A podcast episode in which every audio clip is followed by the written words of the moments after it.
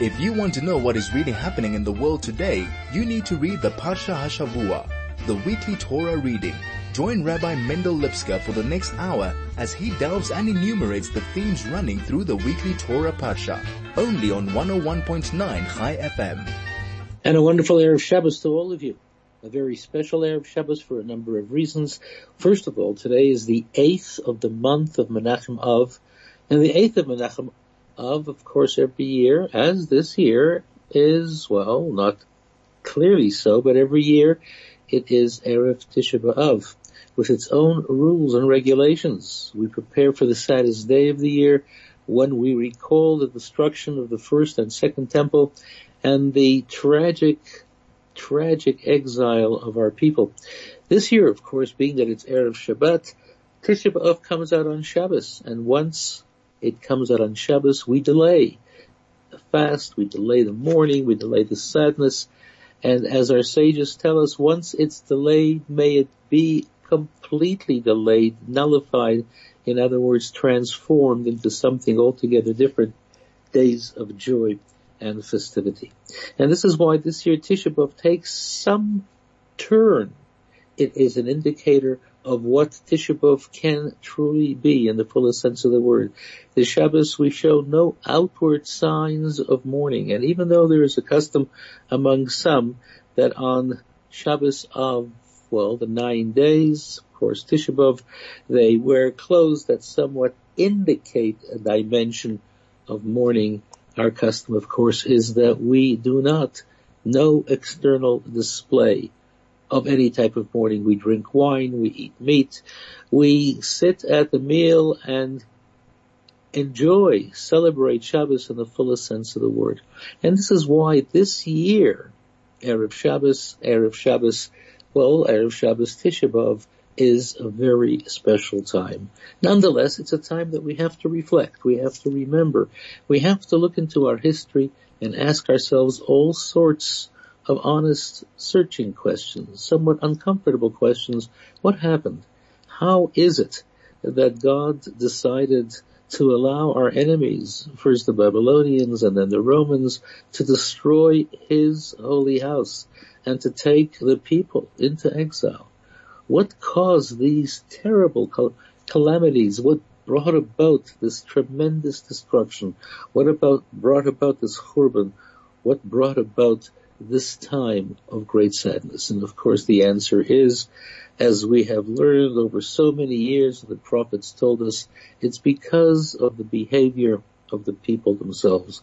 First of all, Jeremiah, Jeremiah who lived at the time of destruction, again and again and again spoke to the people, talking to them, pleading with them, change your ways. Not only that, Isaiah, we'll talk about him at length a bit later on, Isaiah speaks to the people. Isaiah lived a couple of hundred years before the destruction, and he speaks to the people who are at the time living in tremendous physical and spiritual comfort.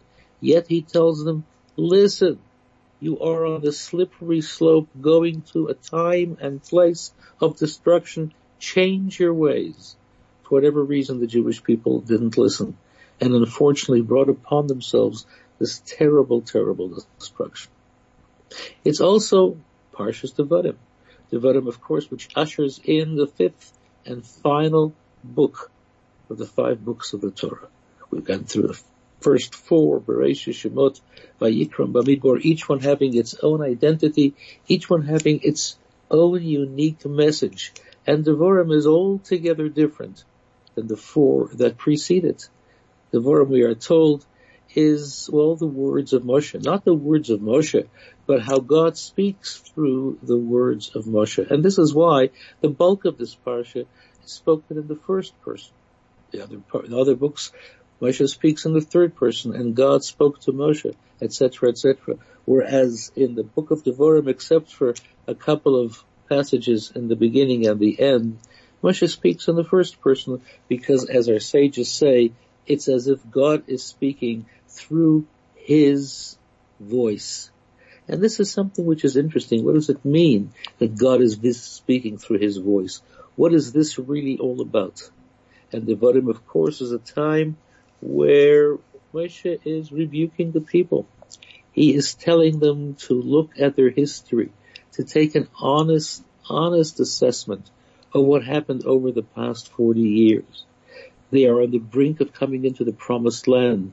They are on the eastern side of the Jordan. The Jewish people are about to bring about the ultimate fulfillment, the culmination of God's promise to the patriarchs Abraham, Isaac, and Jacob that their children will enter into a land and that land will become the Holy Land, the land of Israel. And prior to their entering the land, Moshe gives his great speech, his great speech of farewell, not a farewell goodbye, but a great speech talking to them about what happened in the past, talking to them about their history. Because without history, we don't know who we are.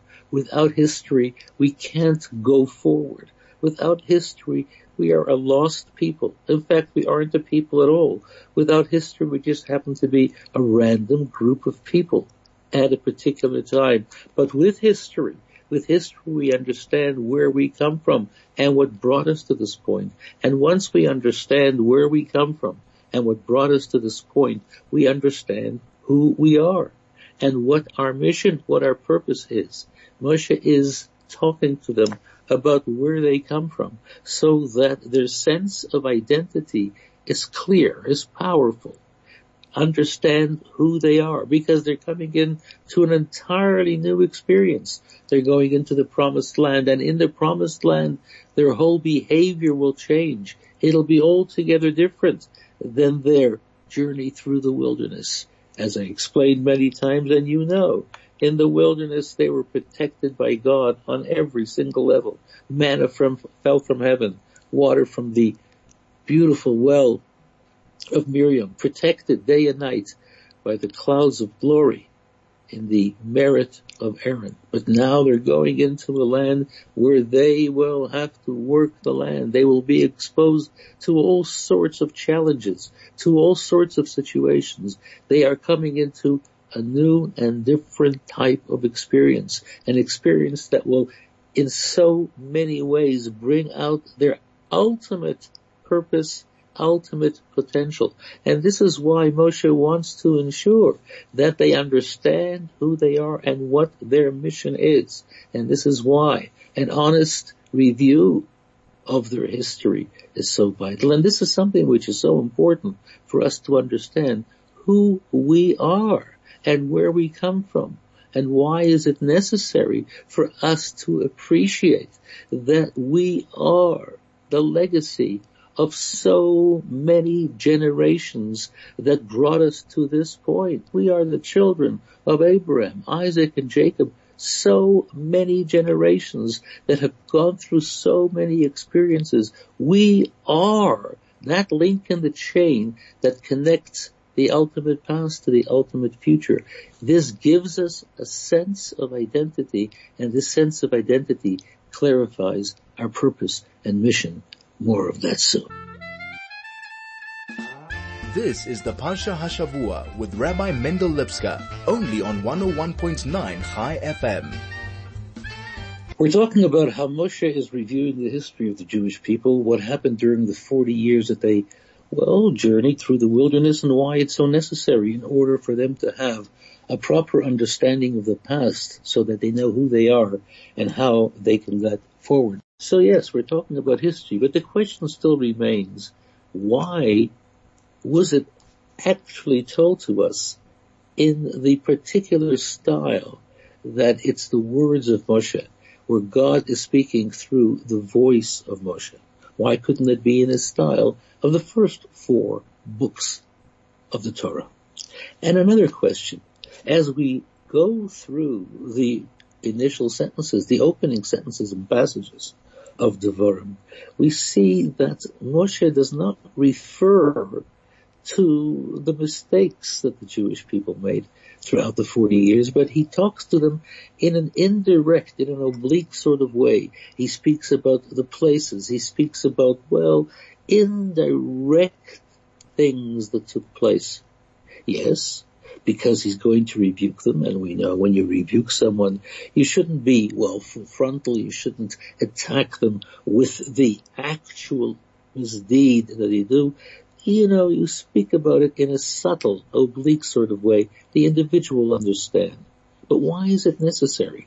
Moshe is giving the Jewish people a farewell speech. He is going to talk to them an authentic review of their history, who they are, where they come from.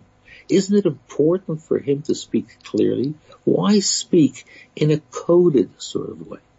And these two questions actually come together in order for us to understand what in fact is really taking place. Because what's taking place is that the Jewish people have to prepare in an altogether different way for the new challenge of coming into the promised land. As mentioned before, their responsibilities and activities within the promised land will be altogether different than the ones that they had in the wilderness. They are now going to have to work the land. They are going to be met with challenges that heretofore they didn't have. They are now going to have a different lifestyle altogether. And Moshe is preparing them precisely, number one, by using his words, God speaking through his words, and also speaking to them in an indirect way. Why is that? Well, first of all, what Moshe is saying is that when God speaks through my voice, Moshe is suggesting, is that Moshe is saying, I have become, in a sense, one with God and one with his Torah. Moshe, who is the ultimate individual, the one who receives the Torah, ultimately is a teacher, a leader, one who shares his personal experiences with all of Israel. He's not there to simply indicate that he is an individual of tremendous, tremendous quality and achievement. Of course he is. Whatever he says, whatever he does, is a lesson for each and every one to follow, to emulate that which Moshe is. What Moshe is saying, just as I am now talking through my words, Hashem is speaking through my words because this indicates an incredibly powerful unity and union between myself and Hashem, between myself and Torah. Each and every single Jew has to accomplish the exact same thing. To unite with Hashem, to connect with Hashem, and so that the words of Torah become their own. Hashem is speaking Torah through their words. Each and every one of us, ultimately, has to speak in a way where Torah becomes their language, where Torah becomes the words that they use. It's not something which is, well, objective, distant. They're talking about some sort of intellectual study. Whatever they say, how they say it is Hashem is speaking through their voice. The unity of the Jew with Torah. The unity of the Jew with God allowing God to speak through my voice. When the Jewish people are coming into the promised land, their lives are now going to be dedicated most of the time to, well, secular activities, working the land, developing the land. In the wilderness, most of the time was dedicated to spiritual matters, the study of Torah. But now in the promised land the majority of time will be used for, well, what might appear to be mundane secular activities, working the land, developing the land. Under those circumstances, Moshe is telling them, don't think that that is something separate from Hashem and separate from His Torah. Within those activities, there precisely you have to illustrate and demonstrate honestly and effectively your unity with Hashem and your unity with Torah because everything that you do, plowing the land, seeding the land, harvesting the land, living within each other in a new type of community, all of that has to reflect the values of Torah, not as something which is separate from yourself, but something that speaks with God in your voice unity of Torah, unity with Hashem in every single area of life. And then of course, why is it coded? Why is it told in an oblique sort of way, not direct, not clearly? Because what Moshe is telling them The challenges that you will face in your new experiences might sometimes indicate to you that Hashem isn't there. You will see situations, experiences that will baffle you, that will trouble you, that might overwhelm you. And you will think to yourself that you're on your own. You might think to yourself, how can one possibly endure such difficulty, such moments of pain and strain? You have to understand that what appears in life is a code. It's something which is presented in an indirect, oblique sort of way. You have to have the wisdom. You have to have the understanding. You have to have the maturity of looking beyond the obvious. And this is something that we've talked a lot about over the last few weeks. To look beyond that which appears and to understand that which is contained within. To look beyond the surface and to see that which exists below the surface.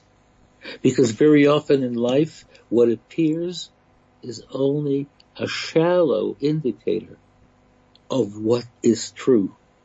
You have to have an understanding of what is the code over here, what is really being presented. And this is true in every area of life, in relationships. You have to learn how to listen because very often the words that are used between people don't truly demonstrate their feelings, don't really indicate what they are trying to say. And this is why you need a particular type of hearing because you have to go beyond the words that are said and to hear the inner dimension of what is being said. And this is true in every single area of life. Not to be convinced that that which appears is all that there is. There is a wealth of greatness beyond the surface, below the surface. And this is why something which appears harsh and difficult, like the rebuke that Moshe is making in telling them where they went wrong in their historical experiences, in actual fact, he is saying two things. Number one, he says, well, it happened in a desert, which indicates as badly as you behave, can understand why you behave that way. What's a wilderness? What's a desert? It's a harsh, unforgiving place. And this is why one can understand why you made the mistake. Because every term that he uses mitigates, justifies to a certain degree why they made those mistakes. But far beyond that, it also tells us that hidden within all those negative situations is the potential for greatness and goodness. Hidden within the pain and suffering of loss, of exile, of destruction, is contained the opportunity for rebirth and rebuilding and rejoice. And this is something which is so important for us to understand. Never to be satisfied with that which appears, but to have the courage, the patience, and the passion to look beyond that which appears and to recognize the essence of something because that's where the true treasure lies. It's like water beneath the ground. The previous Lubavitcher Rebbe told us, you can come to the most barren place on earth, but there's water beneath the earth. It only depends on how deep you have to dig. If you become lazy after a few shovels first, you will never find the water. But if you persevere, you will find the water anywhere you go. And this is something which is so important for us to understand. The ability to persevere and to look beyond the obvious. To dig and to dig and to dig. Again, I use the example of a relationship. If people only responded to each other on the most immediate and shallow aspects of their interaction, life would be a disaster. But you know that there is something deeper and therefore you disregard any type of negative dimension of interaction and you go deeper, slowly, And ultimately you build a wonderful relationship because you've had the patience and the wisdom to go beyond those initial aspects that were, well, irritating, not satisfying, and you found something deep and found something powerful. And perhaps this is one of the reasons, one of the causes why there is so much division today. Because people, well, are lazy. They don't have, well, instant gratification on to the next. Instant gratification is a curse because no one searches for that which is deeper, that which is beyond, and the true treasure that is contained within. This is something which is so important for us to understand. Moshe is teaching us. Learn to recognize the code and to understand the subtext. Learn to understand that which is truly contained and make the voice of God your voice, the voice of Torah your voice. Learn these two things.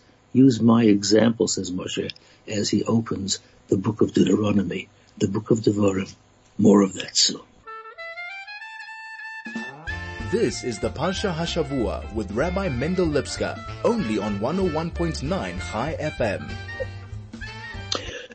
We're talking about what's so special of the Shabbos, the Shabbos that is, well, normally before Tisha B'Av, actually this year it is Tisha B'Av. So as we're talking, it's important for us to allow our voices to reflect the words of Hashem. It shows the unity between ourselves and God. It shows the unity between ourselves and the Torah. And of course, as mentioned earlier the Shabbos is called Shabbos Chazon, the Shabbos of the vision, based upon the Haftarah of the Shabbos, which speaks about Chazon Yeshayahu, the famous vision of Yeshayahu, who lived hundreds of years before the Churban, before the destruction of the temple. And he speaks to the people and he tells them, please change your ways, because I see in the future that unless you change your ways, the temple will be destroyed. And even though the Jews at the time of Isaiah were living at the height of comfort, material and spiritual, he said, you don't see what's taking place. This comfort that you're experiencing is only external, but beneath the surface, there is ethical and moral corruption and decay. Change your ways. Recognize that you have to bring Hashem into your lives. And Chazon, of course, is always connected with the image of sadness and destruction. Whenever someone speaks about Shabbos Chazon, it brings this, well, atmosphere of a Shabbos that precedes Tisha B'Av. Until, of course, the great Hasidic master, Rabbi Levi Yitzchak of Berditchev came along, and he said that Chazon refers to another vision as well. And he said that on Shabbos Chazon, each and every single Jew is shown in the distance the third temple, which of course refers to the rebuilding of the temple, the coming of Mashiach, the ultimate redemption. So while of course that which stands in front of us is the chazon of well, vision of destruction, nonetheless, Rabbi Levi Yitzchak of Berditchev, the great sage, of sainted memory talks to us about look beyond and see that the vision also contains the promise of redemption and the third temple, which carries with the message of looking at the codes, looking at the subtext, looking beyond that which is obvious and that which appears and that which truly is contained deeper and within. This is something which is so important for us to understand. That we have to at all times understand the present and to understand that which is beyond the immediate. The so-called reality and the reality that is beyond the reality. It takes, as I said, wisdom, perseverance, courage, passion, but you have to understand that unless you do it, you miss out on the great wealth, the great treasure that is there. If we only allow that which is on the surface to in fact become that which is our own, we will never ever appreciate that which is truly there. And this is why Moshe talks to us about our history. Because not only is he indicating who we are and where we come from, he says, look at our collective experiences, what appeared and what was truly there when we look upon the past. What they say, when it comes to history, everybody has 20-20 vision. But in order to have that clarity, that honesty, you have to have an authentic view of our history. And this is why the words of Moshe are measured measured, he talks precisely to the mind and heart of each and every single individual. Where do you come from? Your parents, your grandparents, your great grandparents. It doesn't stop there. You have to go all the way back. You have to go all the way back to Sinai and beyond to the patriarchs. Look at their experiences. Look at what appeared, the challenges, and what came beyond in Abraham's life, in Isaac's life, in Jacob's life, in Joseph's life, in the lives of the Jewish people going into the slavery of Egypt and the great redemption, the great exodus, etc., etc., etc. Understand that that which appears is extremely limited. Don't allow yourself to be overwhelmed by that which appears have the strength to draw upon the incredible faith and trust in Hashem, His Torah, and remember the words of Rabbi Levi Yitzchak Berditchev, see the true chazon, the true vision, not the vision of destruction, but the vision of redemption. You have to have a rock hard faith which enables you to somehow not only survive in circumstances of difficulty, but indeed to thrive in circumstances of difficulty. This is what Moshe is talking to us precisely on Parshas Devarim, which is always on Shabbos Chazon. He talks to us obliquely because he wants us to understand that we have to look at life in an oblique sort of way as well, not that which appears.